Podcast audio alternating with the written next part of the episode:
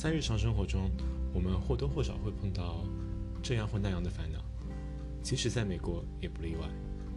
比如说找不到工作的一种挫败感，学业上的压力，与朋友之间的冲突，家人过世，或者是文化差异造成的不适感等。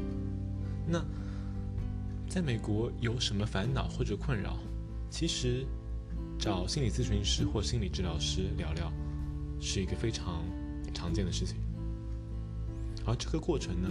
可以支持一个人从容的面对人生各个阶段的挫折和危机。如果你已经开始工作了，那你所在的公司很长情况下会给你提供医疗保险；而如果你是留学生，那你其实必须得缴纳学生的医疗保险。而医疗保险中呢，通常是包括心理咨询的。那既然心理咨询可以走医保，那为什么不找一个？适合自己的心理咨询师呢？那我们今天就来聊聊，怎么样选择一个心理咨询师。首先，你先需要知道，therapist、psychologist 就是心理咨询师、心理学家的一些专业称谓上的区别。然后呢，你还需要了解什么是分级医疗。有些呢是专门针对重症患者的，一般是在。精神病院一些 inpatient unit 工作，还有一些呢是在学校、社区咨询机构或者是疗养机构工作。当然，还有一大部分咨询师是独立职业的。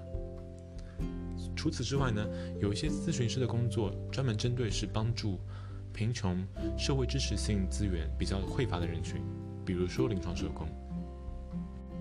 而对于收费标准，一些私立大学推荐的保险，其实已经包含了大部分或者是全部的心理咨询费用了。而相较而言，嗯，公立大学所推荐的保险会相对来说便宜一些，每年可能有一个一次性需要自己承担的数额，就是 deductible，可能会有差不多两两百多刀的样子。超过这个上限呢，就可以享受医保。而一般 in network。医疗报报销一般是在百分之八十左右，而 out of network 医疗的话，报销差不多在百分之七十左右。一般的心理咨询师费用较高的，一小时可以差不多在一百五十刀左右。所以如果能报销的话，自己就是承承担三十刀左右。而便宜的，有的时候其实一小时可能自费也就只有九刀左右。那么。你该怎么样找适合自己的心理咨询师呢？在美国的话，我首先会推荐的是 Psychology Today。这个网站可以让你选择城市、医保类型、主要的诉求以及咨询师擅长的疗法等。而上面呢也会有心理咨询师的姓名、邮件、联系方式以及他们的认证信息。在选择心理咨询师的时候。有一个因素是非常重要的，就是匹配度。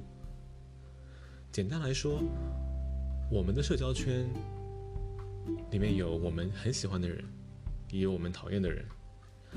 如果是自己比较喜欢的人的话，那我们就愿意和他们多相处一段时间；而如果是我们讨厌的，我们就相对来说比较厌恶、比较排斥。其实心理咨询这个过程也是一样的。如果你接受过心理咨询，你可以简单回想一下，在咨询师的时候，你是不是对这个咨询师有厌恶的感觉，反感他，或者是什么感觉都没有？我们需要对他们的一个初步接触，来亲身感受他们能给我们带来的感受。我们对他的第一印象怎么样？对他有一定的信任吗？觉得这个咨询师能够理解自己吗？觉得这个咨询师足够友好，而且关心自己吗？如果自己的感觉好，那就可以选择和这个咨询师一起经历一段可以提升心灵的一个旅程，在他的帮助下，在他的陪伴下，去寻找自我，发现自我，或是回归，或是走向一段更美好的精神生活。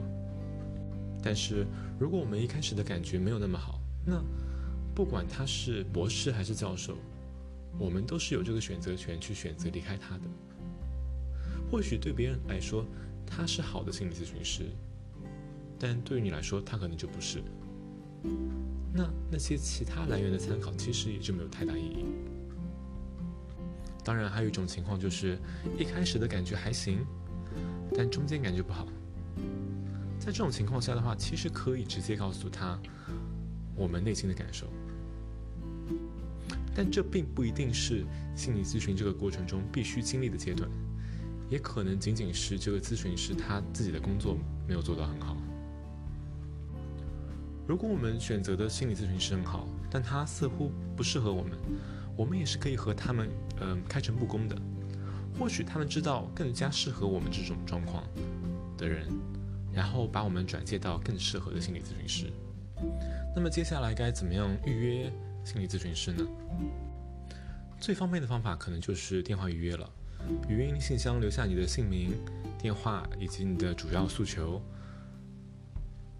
预约原因可以说，呃，可以抓主要矛盾，比如说我最近很焦虑，或者是我的家人过世了。然后呢，你需要准备好你的医保卡，咨询师会需要上面的信息。当然，你也可以打医保卡上的电话来确定一下报销的比例。一般来说，前几次的会面是了解你的基本情况和主要矛盾。在第一次见面的时候，你可以告诉心理咨询师你现在生活遇到的最大的困扰，以及你是不是有一些特定的治疗目标。比如说，嗯，家人去世需要处理一些悲伤的情绪，学业紧张需要控制焦虑，或者是童年阴影需要学会建立健康的自我界限。或者是嗯，克服难以信任别人的心理的。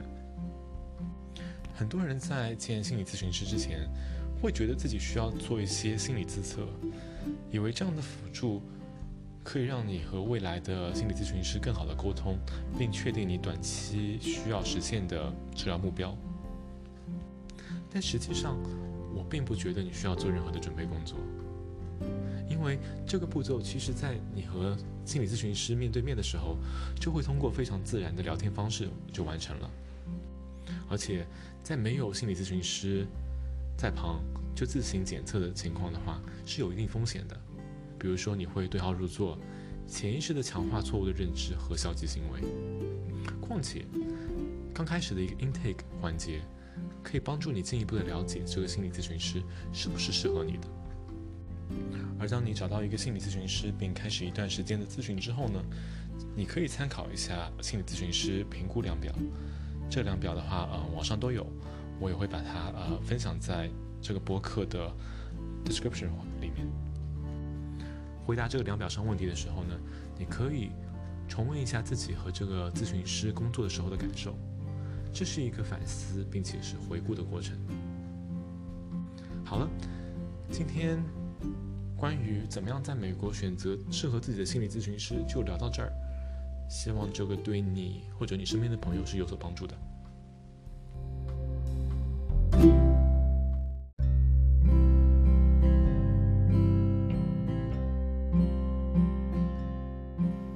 最后再补充一点，如果你想要找在美国的华人心理咨询师或者是精神科医师的话，其实，嗯，在旧金山的。一三心理咨询工作室，他们做了一个呃公益的黄页，然后这个黄页的话，我会把他们的网址也放在这期播客下面。